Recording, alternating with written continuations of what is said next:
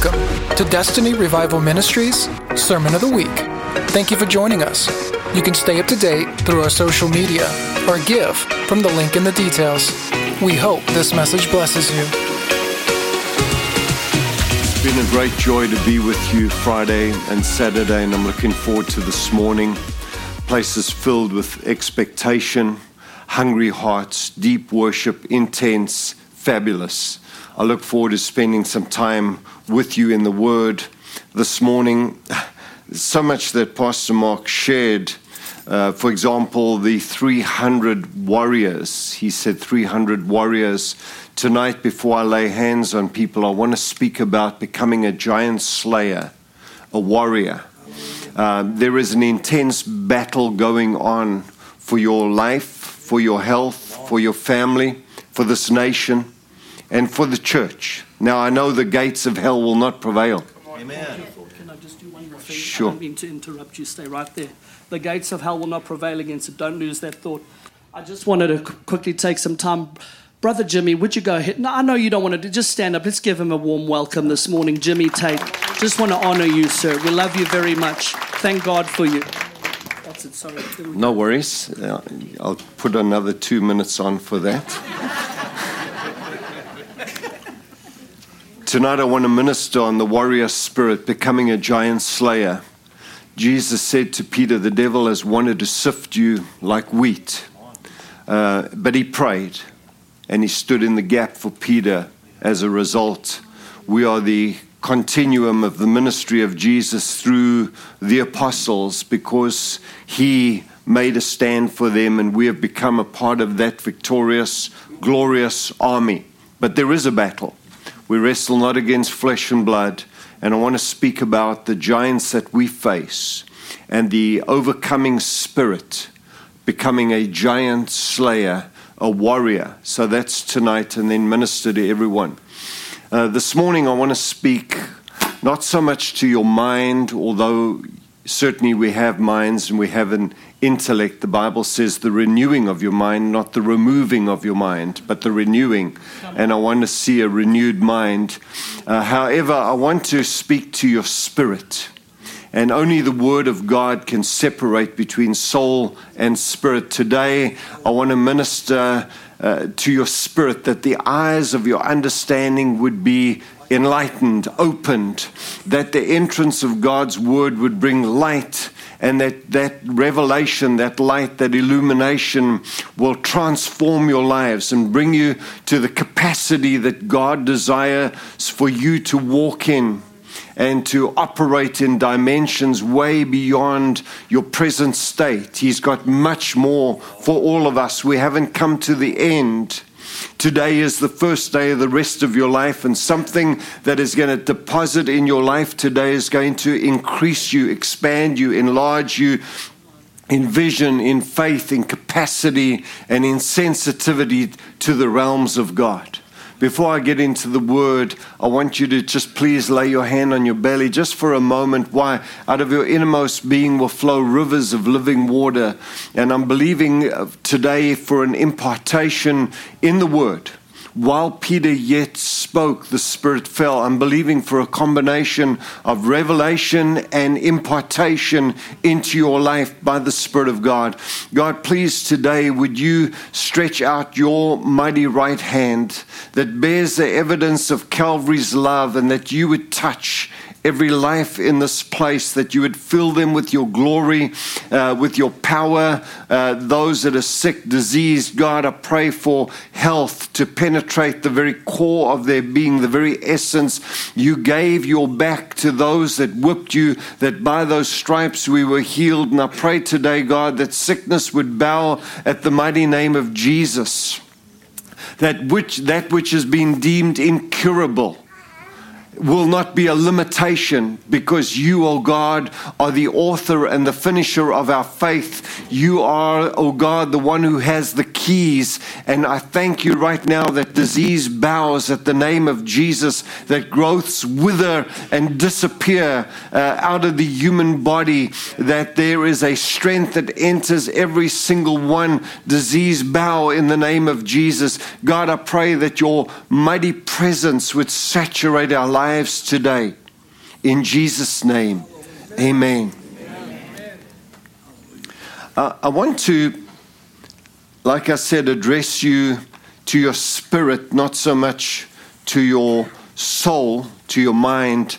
Deep cries out to deep, from glory to glory, ever increasing, ever expanding. That when you leave here today, you'll leave stronger than when you came in that you'll leave healthier than when you came in, that you'll leave here expanded in a capacity to do not just a work, but a great work.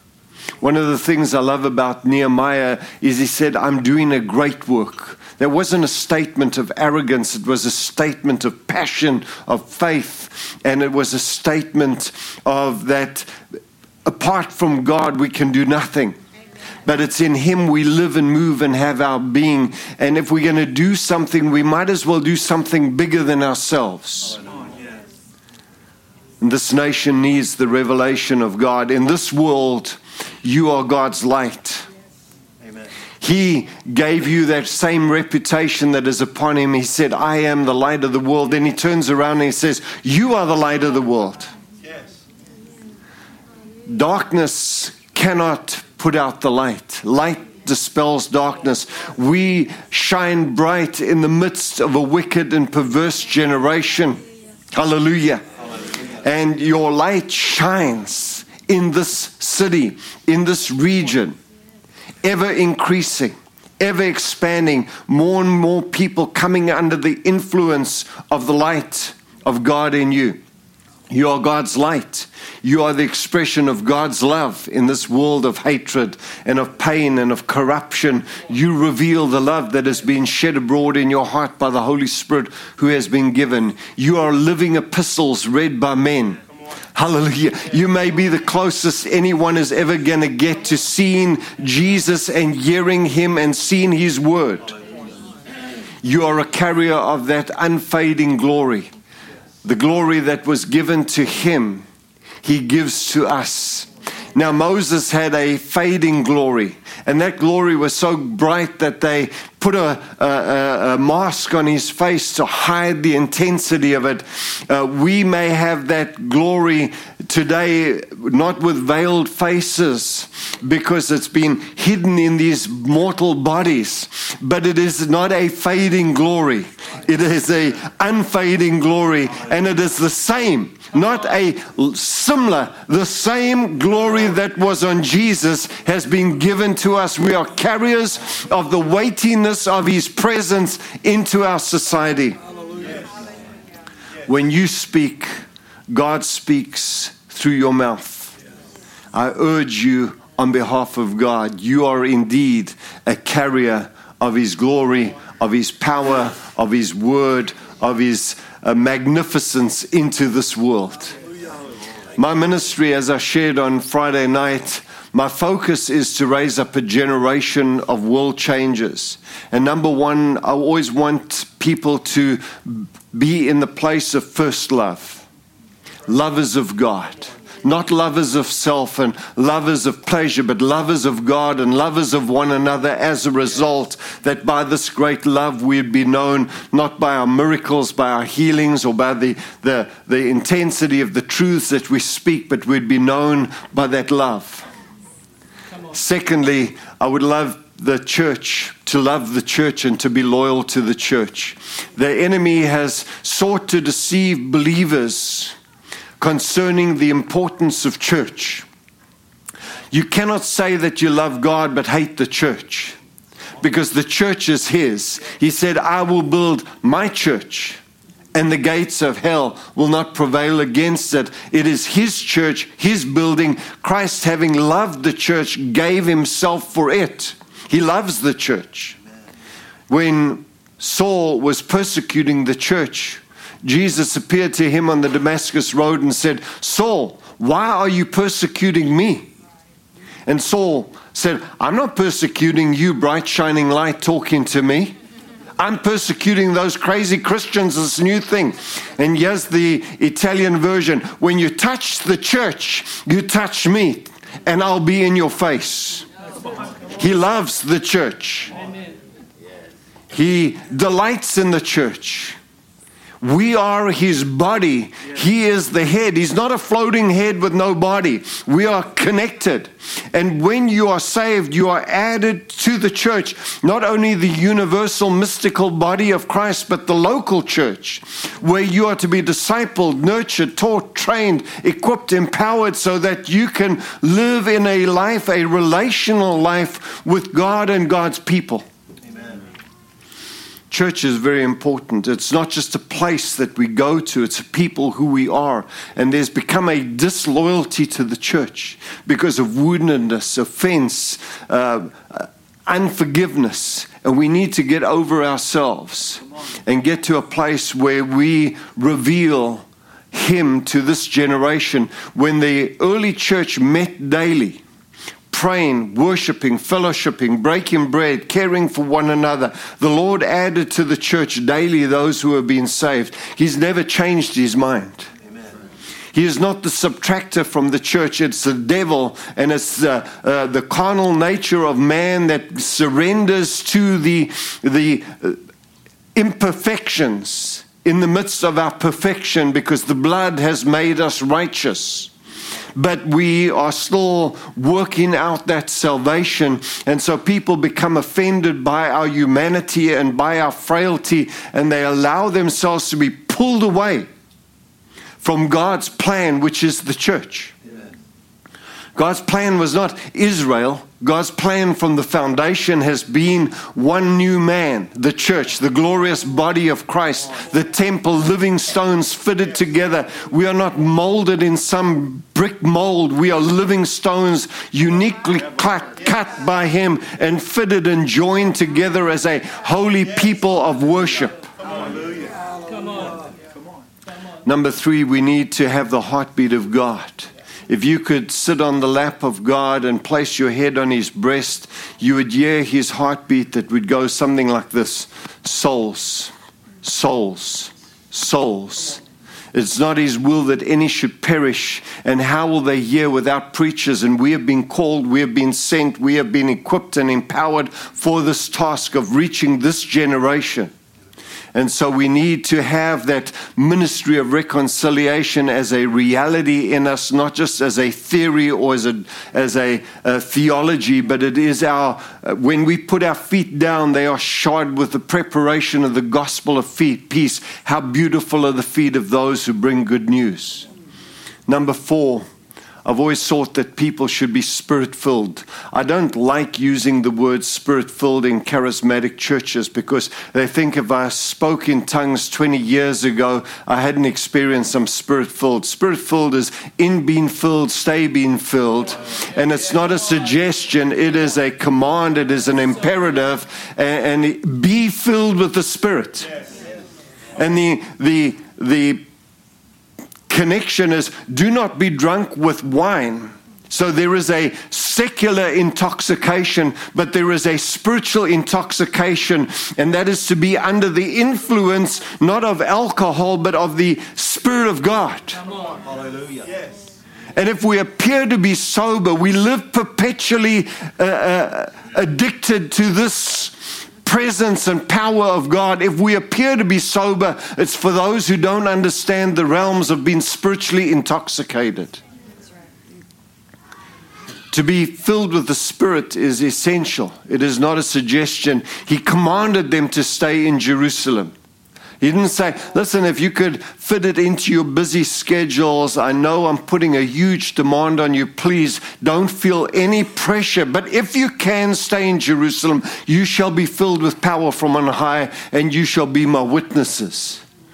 But I don't want you to go out your way, please. I, this is only a suggestion. No, it was an imperative, it was a command. Stay in Jerusalem. And we are the product of that same spirit that filled the upper room. We haven't been given an inferior spirit, an old age, retired spirit. The Holy Spirit hasn't moved to Florida and is playing shuffleboard. He is the same. And you are partakers of the same like precious faith and the same Holy Spirit and the works that He did, you shall do. And we should desire to be not only filled with the Spirit, but desire the gifts of the Spirit to be manifesting through our lives. There wasn't a, a, a, cessation of those gifts when the apostles died. These will be in operation until he returns. We are to be spirit filled, spirit led, spirit empowered people. I know these are basics, but we sometimes forget the, these important foundations. Running parallel and equal like train tracks to the spirit filled life, not a lesser or a greater, but equal. And that is to have godly character, honor, submission, excellence, um, uh, the servant heart of Jesus, all these great traits of uh, the character of God being shaped and formed in his image must be part of the spirit-filled life. Because if you if you're strong in the anointing but weak in character then people will be offended by your life. That is a contradiction to the spirit-filled life. So we need to seek this transformation to be conformed to his image and carry ourselves in the dignity of the new creation and then lastly, we, we need to be leaders, raised as leaders. Why leaders? Because leadership is influence.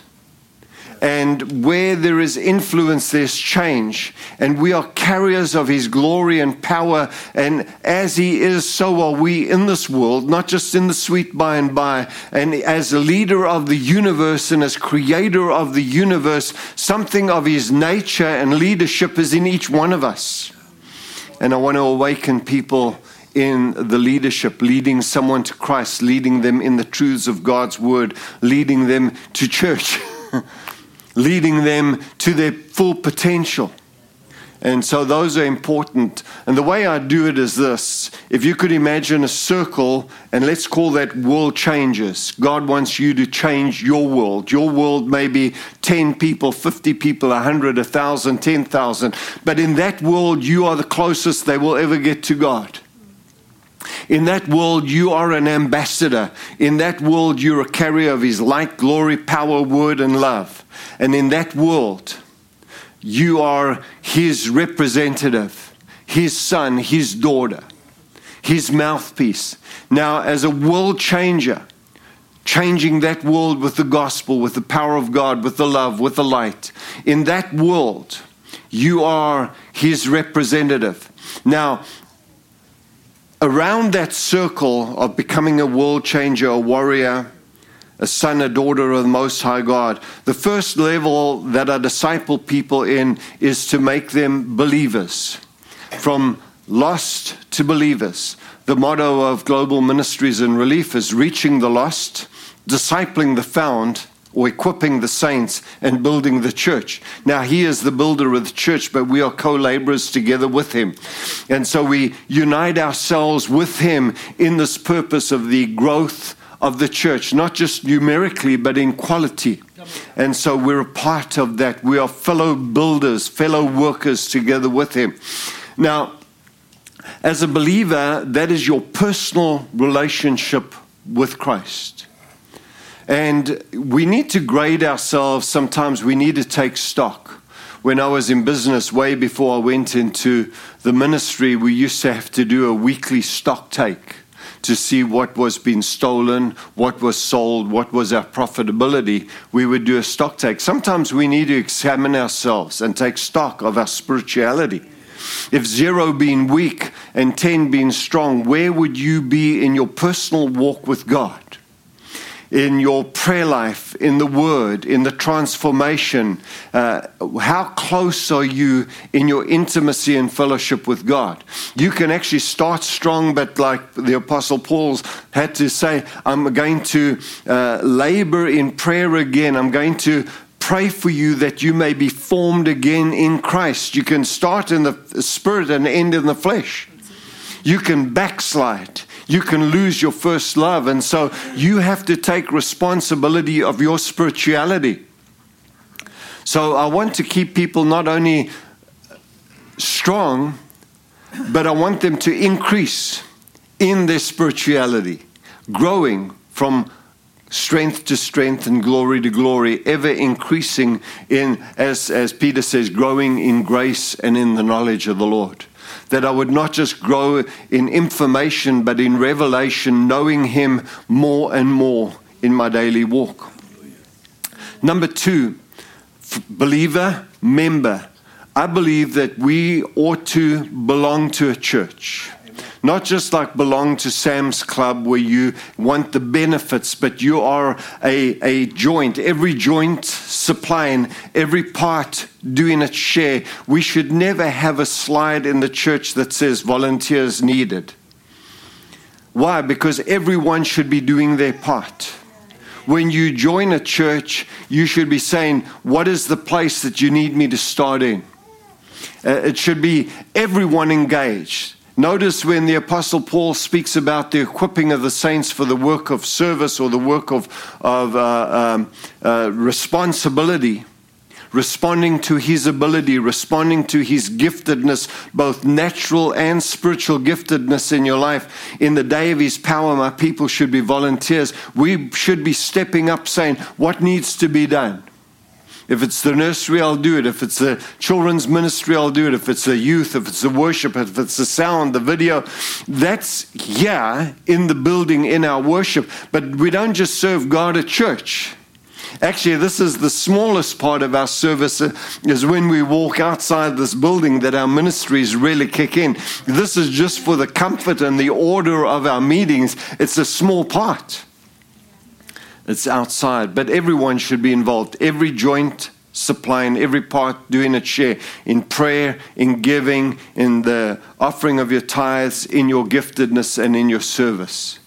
Believer, member, minister. That's where we awaken you in your gifts, in your callings, in your anointings, in the gospel. Get you trained. If zero being weak and 10 being strong. Where are you as a believer? Where are you as a member? You can be strong as a believer, but totally disconnected from membership.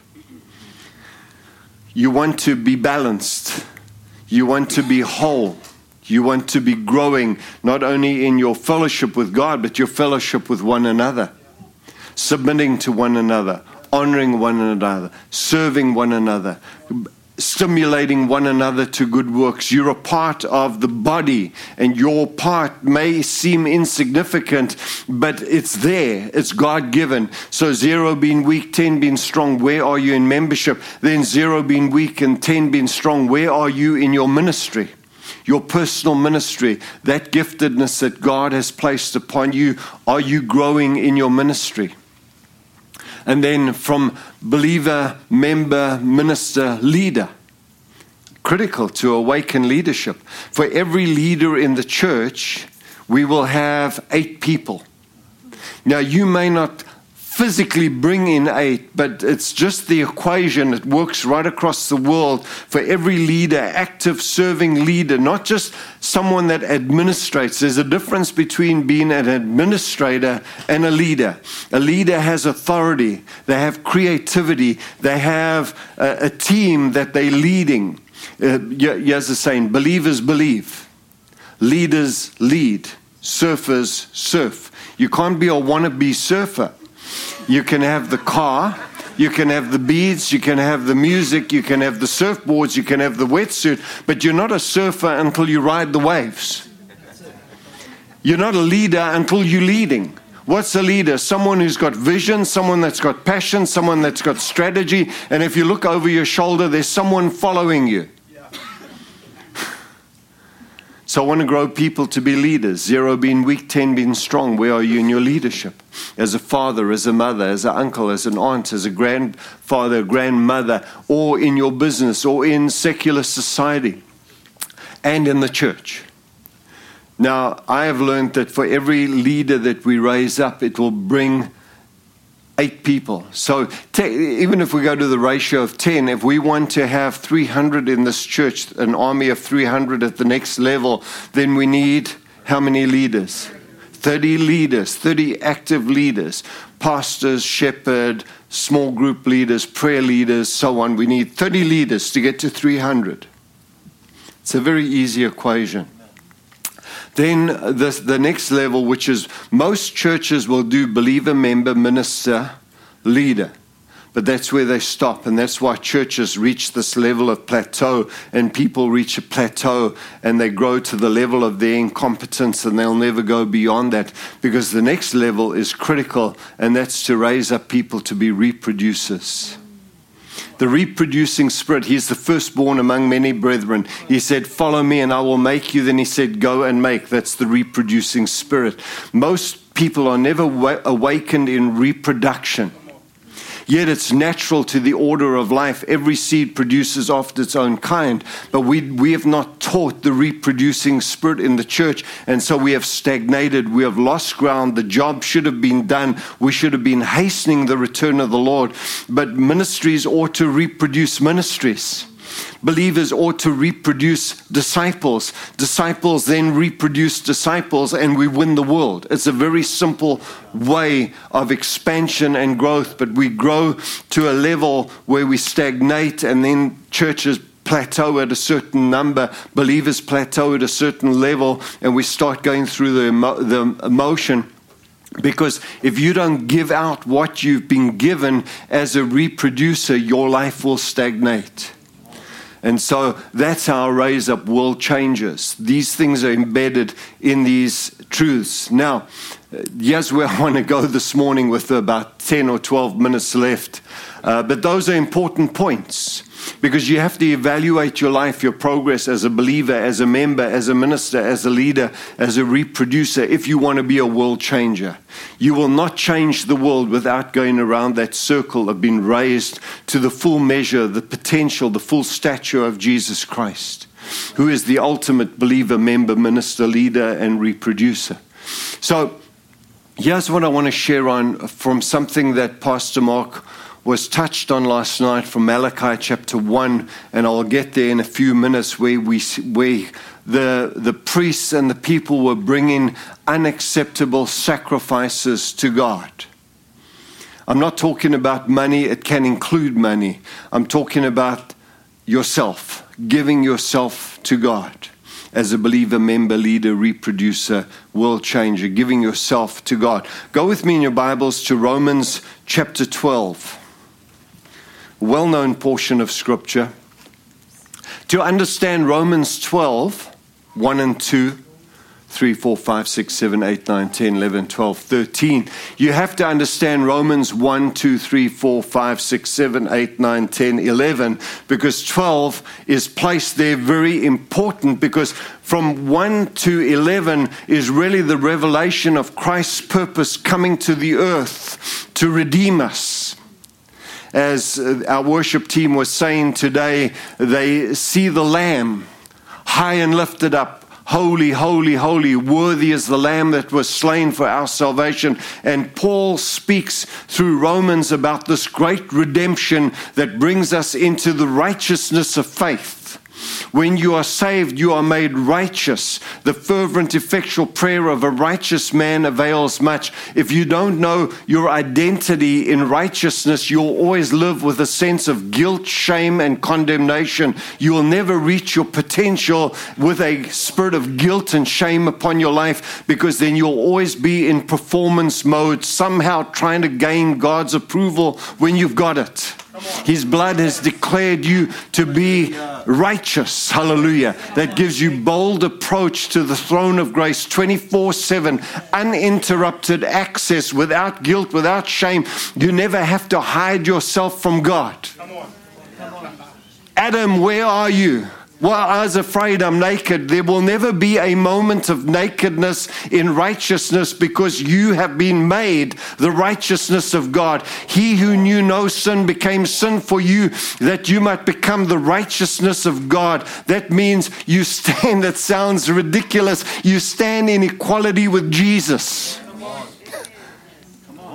as a son, as a daughter of the Most High God. That is not blasphemous. You have equal access to the Father that Jesus enjoyed. Amen. Come on. You are a co heir together with Christ, not just getting a small portion. Whatever is His is yours. As He is, So are we, partakers of his divine nature, having escaped the corruption that is in the world. We are a new creation. The old has passed away. Behold, all things are brand new. You have access in righteousness with boldness and confidence. You can draw near and lay hold all of everything that Christ has laid hold of for you. Come on, so good. And this is what Romans 12 is about the context that he came to raise up a holy people, not out of our works, out of our effort, out of our discipline, out of our morality. Not that there's anything wrong with those things, but those cannot secure for you what the blood has secured. Those are the after effects. You live righteously because you're righteous. You will do the right thing in the right way at the right time because you are righteous. Because you choose to live in that place of persuasion that what he says you are, you are, what he's given you, you have, and therefore it is the natural outflow of this inner reality that is in you. You are what he says you are. You can do what he says you can do, and you can have all that he says you have. Hallelujah. In this world, you're a son or a daughter of the Most High God. In the heavenlies, you are a, a partaker of that heavenly position. We don't wage a warfare from the position of the gravity force of the earth. We are seated in heavenly places. In this warfare, you are far above all principality and power because you're in Him and He is in you. When I pray, I'm not praying from the earthly posture of my humanity, but I'm praying as one that is in Him at the, at, in the heavenly places. So good. Before God, I'm a son. Before principalities and powers, I'm a master. I'm a conqueror. I have dominion. Before my brethren, I am a servant. The greater your anointing, the greater your authority, the bigger the bowl and towel that you carry. As I say in my book, Well Done, with a toilet brush in the one hand and a Bible in the other, we'll win the world.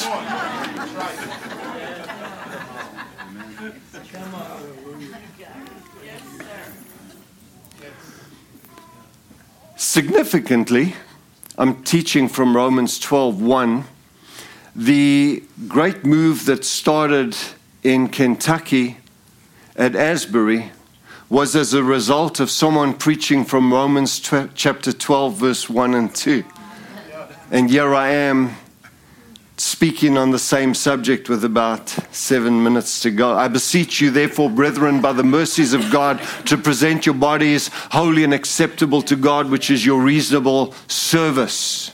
And do not be conformed to this world, but be transformed by the renewing of your mind, that you may prove what is the good and acceptable and perfect will of God. You have to present yourself. Your body is the carrier of who you are. Your body, soul, and spirit are one. Absent from the body, if you don't give your body, you don't have a soul or a spirit, you're gone. So when he speaks about presenting your body, it's not just to live in health, though that is important. It's not just to exercise and have rest and hydration. It is the house of your spirit and soul. And you're to present yourself on the altar of sacrifice. He was the sacrifice that died. You are the sacrifice that lives. One died for all that we who live should no longer live for ourselves, but for Him. If every Christian would just do that, the world would be reached. The church would be a much better place and a much more holy people if we would deny our selfies and take up our cross and follow Him, the surrendered life. Uh, the life on the altar. But notice these words that you're to present yourself, your body, a living sacrifice, holy, acceptable to God, which is your reasonable service. If you can give an acceptable sacrifice, you can also give an unacceptable sacrifice. Now, Malachi, let's go there, chapter 1, uh, uh, just to bring it in context, and now I'm going to bring it in. Malachi, which is the last book of the Old Testament, which is really, for the Italians, they call it the book of Malachi. Um,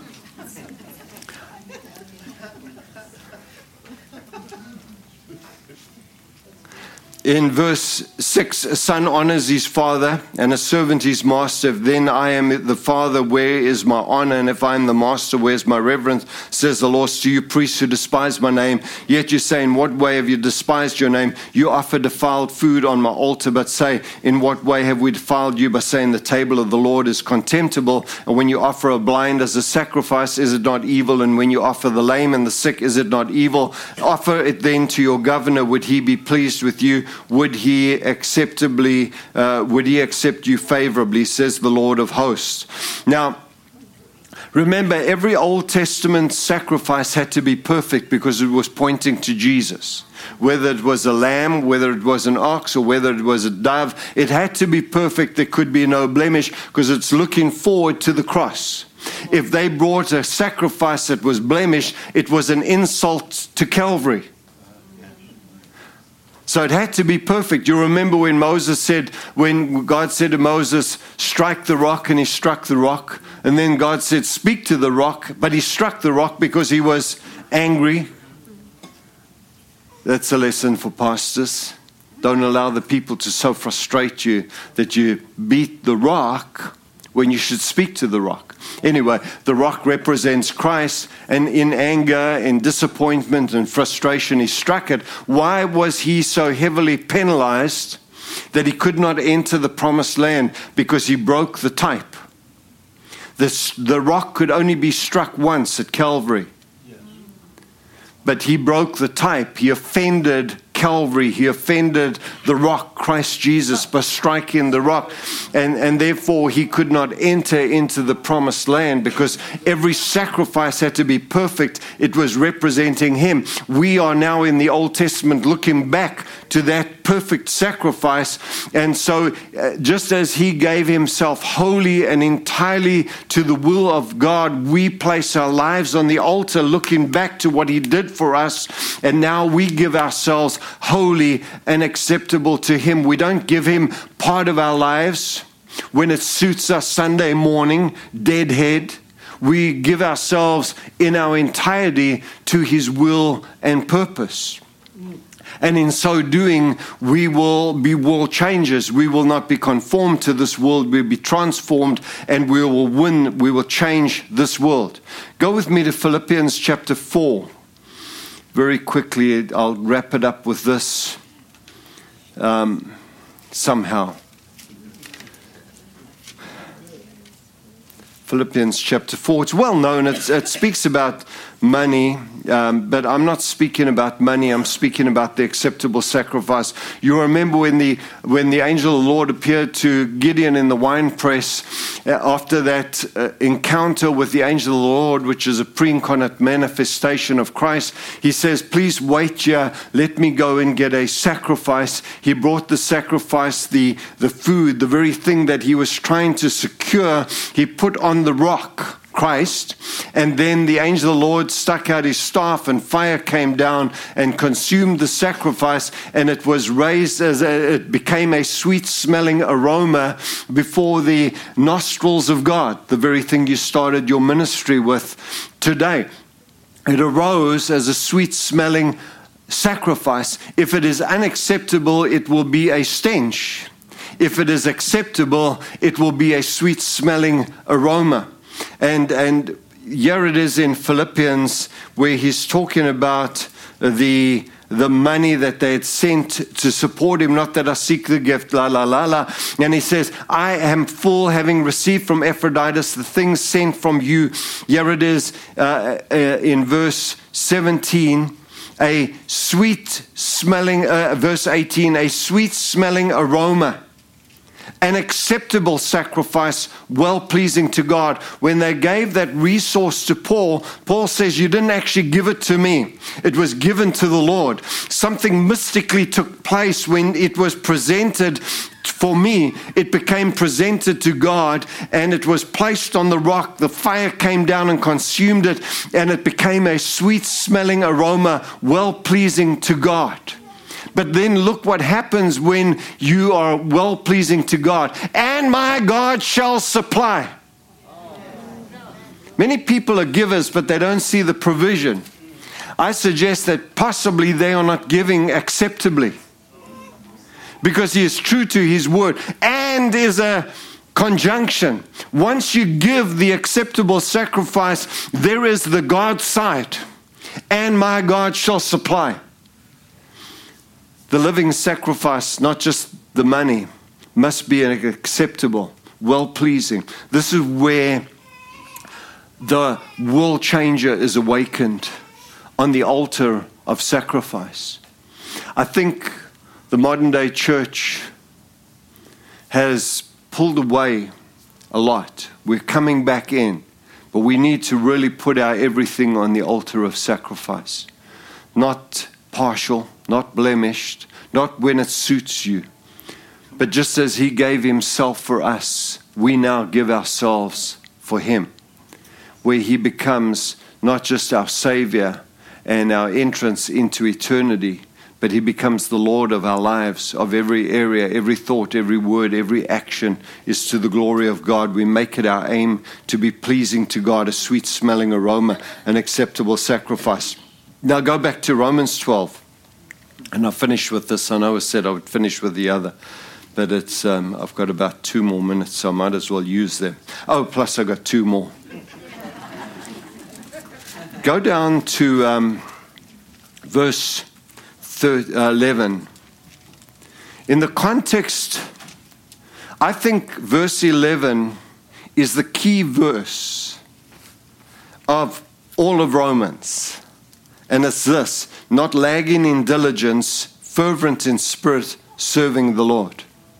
If you are not 100% His on the altar of sacrifice, you will probably not serve the Lord. Now, say that you're not saved by your service, you're saved by the blood, but you are his workmanship created in Christ Jesus. As a result of that, we are being equipped for the work of service. Many Christians think that amazing grace allows you to be lazy. No, amazing grace awakens a zeal for the work of God. You are zealous. You are passionate about the kingdom of God. Just as Moses was faithful in God's house, Jesus was faithful in God's house. You become faithful in God's house as a as a carrier of his glory and of his fame to your generation, not lagging in diligence or zeal. Be burning and aglow with the Spirit, keeping yourself fueled and burning. How? By stirring up the gift, by pressing into the glory, and then you will serve the Lord. People say the laborers are few. No, the laborers are not few, they are not passionate, they have no vision. They've lost their first love. They are so entangled in the affairs of everyday life that they give God the dregs of the, the bottom of the barrel, the leftovers of their time, the leftovers of their energy, the leftovers of their resource. God gets the best. He gets the firstborn. He gets the first fruits. He's given the best, not the leftovers of our life, but He gets the best. He is the highest and He deserves all. Let us stand and pray.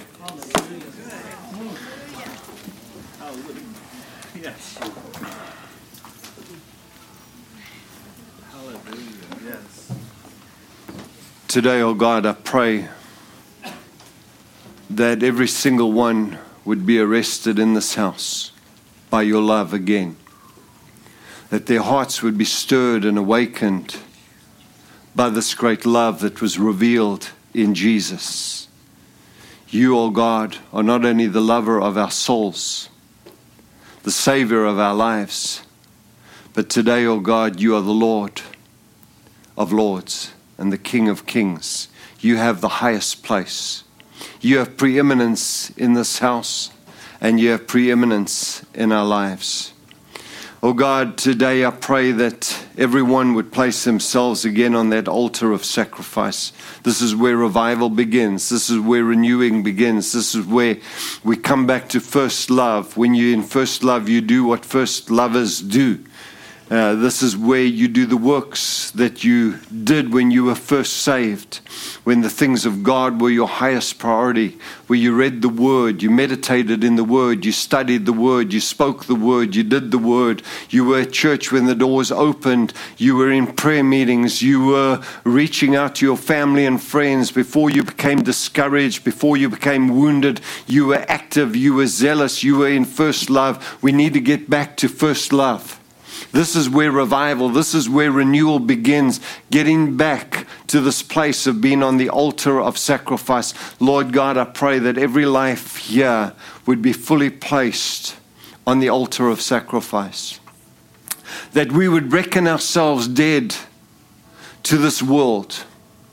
That we'd not be conformed to this world, but we would be transformed by the renewing of our minds, that we may prove what is the good and acceptable and perfect will, that we would live in your will, that we would fulfill your purposes. Your will be done on earth, in me, through me, and for your glory, as it is in heaven. May heaven come down in us and affect this world through our surrendered lives that have been placed on the altar today. If you have lost first love, reach out to Him right now and ask Him to restore it. If you were once on the altar but you pulled yourself off, get back on and live this surrendered life to this amazing grace. And if you have been offended, wounded, let it go today. The same blood that forgives you will forgive them and release them. Don't live in bitterness. Don't live in offense. Just because of human frailty, whether it be a leader or follower, let it go. Don't allow that thing to consume you. The root of bitterness will not only defile you, but it will defile all those around you. Let it go today. Forgive them, and you will be forgiven. Thank you, God, for healing today surrendering today, filling today, changing today, transformed today, renewed today, strengthened today. Let the weak say, I am strong. Let the poor say, I am rich. Step into your identity. Step into that place today. Don't hold back. Give Him 100% and watch Him meet you in that same way. The measure you use will be measured back to you. you give yourself 100%, watch the 100% of God actively flowing through your life and into your life. Hallelujah. Touch your people in Jesus' name. Amen. Let's give the Lord a shout of praise this morning you may quickly, as we just finalize here, we're doing great on time. Um, and we're going to make sure we keep great on time. Go ahead and you may be seated really quickly. Uh, while you are seated, you know, sometimes I like to do word games, and the one of those things is, you know, how would you explain the the life of a believer in one sentence? If you could just have one sentence to give a definition for the gospel. And uh, that statement intrigued me. And I'm talking about the life of a believer, put that into one sentence. And so, what came to me, and I didn't write this down, this is not from today, this is something that I penned myself. New covenant living, talking now for a believer, new covenant living is a response to what Jesus has already done. In a sentence. Come on everything we do is out of the response to Him. Are you with me? And so, you know, when he was reading Romans 12, verse 11, you know, it says here, not lagging in diligence. You know, some of us don't like to hear that, oh, you're throwing works on me right now. That's not the case at all. It says you're not lagging in diligence. Uh, you know, the word lagging there is actually um, uh, to be to be slothful, to be uh, sluggish and backward in our walk. And so, and, and this is all in response. And then it says here, it says, do not be, uh, so lagging, not lagging in diligence, but fervent in spirit. And I just quickly wanted to look at the Passion Translation because it says here, look at the way it's written. It's written with the response here because it says here in, in, in uh, the Passion in verse 11, it says, be enthusiastic to serve the Lord, keeping your passion toward Him boiling hot. Be enthusiastic. So let me just explain to you, which is confirmation, which kind of is in line with what we're saying here, is being enthusiastic you know, you can't fake enthusiasm. How many of you, how many of you realize enthusiasm is not, you can be, you can enthusiastic before men, but we all know one thing that real, genuine enthusiasm is not something you act or pretend from the outside in. Enthusiasm is something that's on the inside functioning outward. Are you with me? Paul said, I mean, I know this has got nothing to do, but another example of inward outward. Are you with me? Everything is inward outward. Nothing is outward. We're not working anything in, we're working everything out. Come on, somebody. Paul said, work out your salvation. Do you know how many people have been thrown into the bondage of fear when Paul said, work out your salvation? Uh, I'm just, yeah, throwing that out. Just listen to what I'm saying is work out your, which part about working out our salvation don't we understand? We've tried to work it in when the apostle said, work it out. So, in other words, salvation isn't on the outside working its way in, salvation is on the inside working and manifesting outwardly. Work it out. And then it says, for it is God working in you when he says, work out your salvation with fear and trembling, fear and trembling, he said also when he came in the book of Corinthians, he said, I didn't come to you uh, with eloquent words. I came to you in much fear and trembling. The fear and trembling the Apostle Paul was talking about there is the same fear and trembling when he says, work out your salvation with fear and trembling. That fear and trembling in both of those cases was make sure that you are never misrepresenting God, that you are an accurate ambassador ambassador of the Lord Jesus Christ. In other words, self removed, just like Jesus was the express image of the Father. Amen? So anyway, come on. So so we are created in Christ Jesus for good works. Amen. And the kind of works to which we are referencing here this morning is 100% out of the response of everything that He's done for us. Amen. Come on. So I, I want to just, I want to say this is such an amazing word for us. An amazing word, an amazing and amazing word. We're so blessed. And so, without any further ado, here in, in, in that atmosphere of understanding, I'm going to have um, some of our helpers here just go quickly. We're going to do this one more time, and then tonight for the last time. Uh, there's no pressure. We're going to go ahead and hand the offering envelopes. Remember, some of you are coming, have been here for all four meetings. Some of you have already given, some of you haven't. Um, we're just going to pass the offerings along. And the reason we're doing it this way is just to get the envelopes to you so we can go through this. And then when, when you put your offering in your envelope, for those of you that are giving, make sure that you, on my right, your left, there is an offering box there. Just pop the envelope in there. Um, let's pass the offering. Whoever needs an envelope, let's get those across. If you are writing out checks, make them out to Destiny Revival Ministries or DRM. Now, my next announcement, if we can go to the last slide really quickly with the envelope. It should be there, the next one.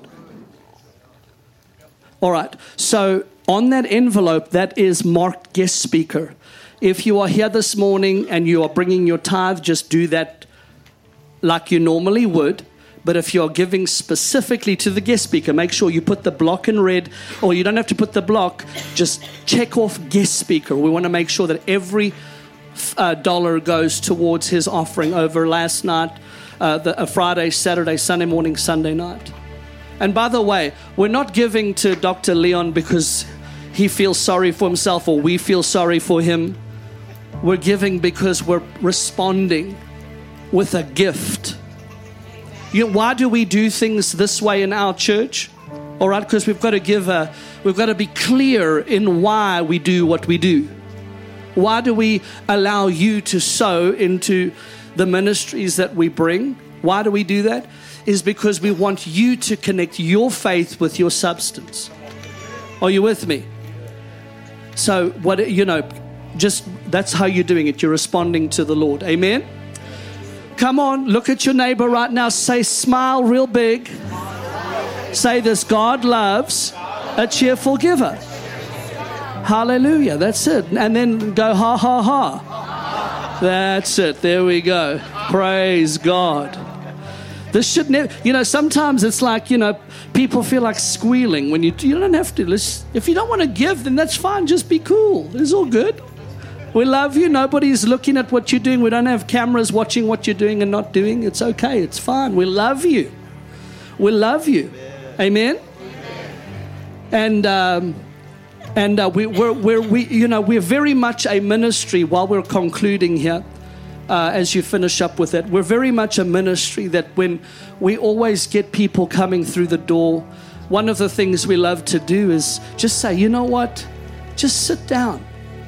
Let God let God, you know, because because one of one of the anointings that we carry, uh, spiritually speaking, is we help to take people by the ankles when they walk through the door. Spiritually, we just turn them upside down, shake them a little bit, so that we can get rid of all. We've got to we've got to deconstruct to reconstruct. Are you with me?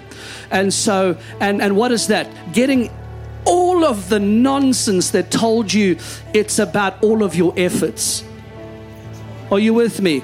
Everything that said it was about you and bringing you back to the first love. What was that first love all about?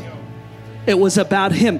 Why were you enamored and in that place of the revelation of your first love to begin with? If you sit and think about it, you came to Him knowing that apart from Him coming to save you, you were lost and dying on the way to a dark place where there was eternal torment. Come on, let's just be real.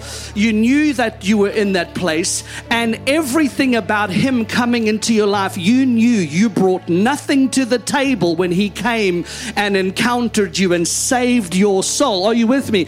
And that that encounter brought you into that first love. Automatically, it was thank you, God.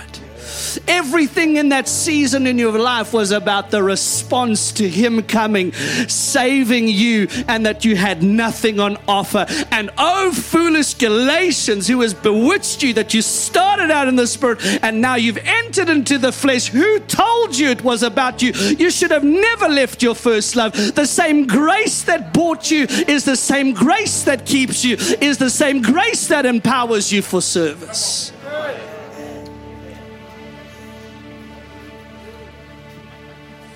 And the same grace that helps you to walk a righteous life. Because grace, as we all know, is not your license to go out and do what you want to do. That's not what grace is, and we don't preach or promote that. Amen?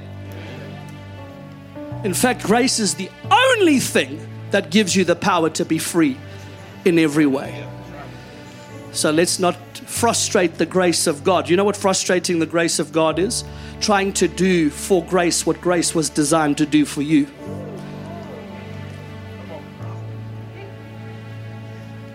So you're throwing, you know, it's like Superman having superpowers, but you trying to be Superman and implementing the powers in yourself. You, the power you, you when you you know it's like being trying to be Superman, but only you just stay Clark Kent the whole time. You've been made a new creation. Come on, get out of the clock and come on. You you have become Superman. Come on, are you with me? Get out of your clock and garment. Come out of the phone booth and wear your Superman outfit, please, and wear it. And that Superman outfit is not because of you; it's in spite of you and because of Him. Yes. All right. Well, I love you. Make sure you drop your offering in the basket. We love you. Jesus is Lord. How many of you glad you came to church this morning?